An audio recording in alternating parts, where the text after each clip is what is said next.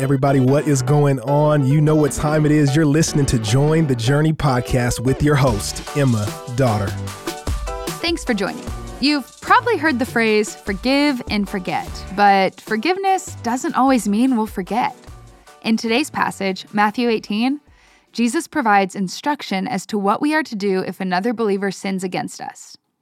When it comes to conflict resolution and forgiveness, the reality is, most of us probably grew up with an unhealthy view of conflict and probably developed unhealthy approaches to dealing with it. And even if your family handled conflict well, you probably saw other people, be it on TV or at school, handle it poorly. One of my friends on staff here at Watermark said some of us grew up being taught to fake peace, pretend everything's okay when it's not, and some of us have grown up with the tendency to break peace, having learned to deal with our issues by fighting, yelling, and maybe even cutting people out of our lives completely. In our culture, conflict is either something we avoid at all costs or it's an excuse to kick someone out of our lives. But God views conflict differently. Now, if you've been around Watermark for a while, you've heard this a million times. But hang with me because I bet God's got something for you as well. But if you haven't read Watermark's Conflict Field Guide, I'd suggest you check out the link in the episode description. Now, in verse 15, Jesus begins his discourse about conflict resolution by encouraging the believer who's been hurt to go directly to the person who's hurt him. And just to be clear, Jesus is talking about conflict between two believers. Think about it kind of like this. Let's say you've got some spinach in your teeth and you spend half an hour talking to a friend with that spinach in your teeth. Which of these two scenarios would you prefer? Option one, the friend never tells you you have food in your teeth. Instead, the second you leave, they text your other friends, leaving you out of the group text and talk about how embarrassing it is that you had food in your teeth. Or option two, they just tell you, hey, you've got some spinach in your teeth. My guess is all of us would prefer option two.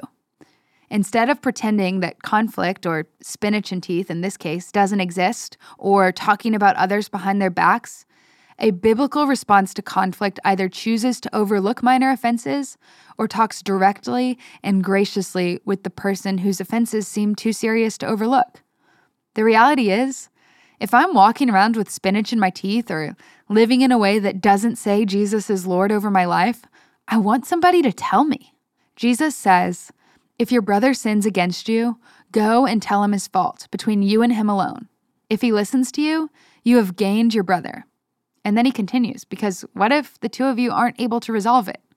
According to Matthew 18, when a conflict with another believer can't be resolved in private, we widen the circle. We increase the number of people who participate in the conversation by really asking other believers to help us settle the matter biblically.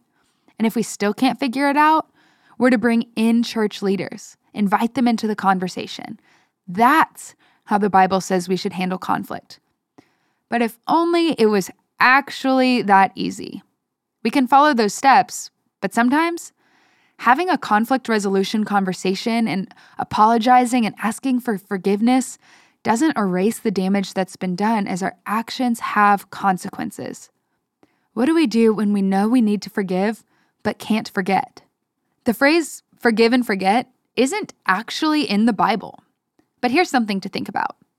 In Hebrews 8:12, we read that God will forget our sins as he says, "For I will be merciful toward their iniquities and I will remember their sins no more."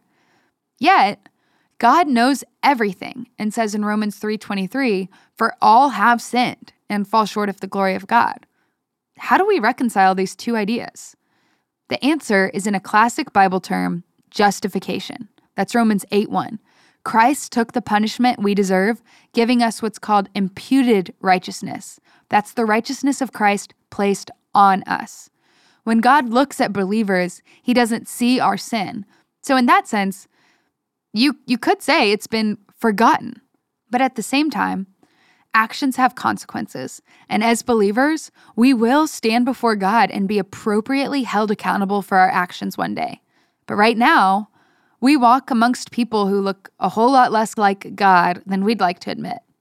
And it's hard to forget because actions have consequences, and those consequences make it hard. which is why we learn from our mistakes. Proverbs 22 3 says, The prudent sees danger and hides himself, but the simple go on and suffer for it. There's a difference between remembering and resentment. Forgiving and resenting says, I don't actually forgive you because I'm holding this against you. Resentment says, I know what you did and I can't see you as God sees you. That's resentment. But on the other hand, forgiveness with remembrance says, I forgive you, and this experience is going to shape what it looks like for me to walk with wisdom moving forward. But I know that love keeps no record of wrongs, as 1 Corinthians 13:5 says. So I learned from this experience. It'll influence the choices I make moving forward, but it doesn't change the fact that you, just like me, are made in the image of God and are of the same value and worth to Him. The Bible does not call us to forgive and forget. It calls us to forgive despite wrongdoing and in light of the justification the gospel offers. In God's eyes, if you're a believer, He looks at you and He doesn't see your sin, but He still calls you to walk differently, to live a life that's honoring to Him.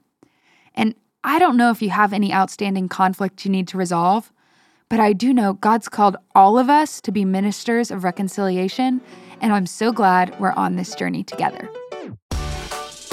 Hey, we want to thank you for listening and we hope you enjoyed the episode. Did you know that you can help support Join the Journey by rating and reviewing this podcast?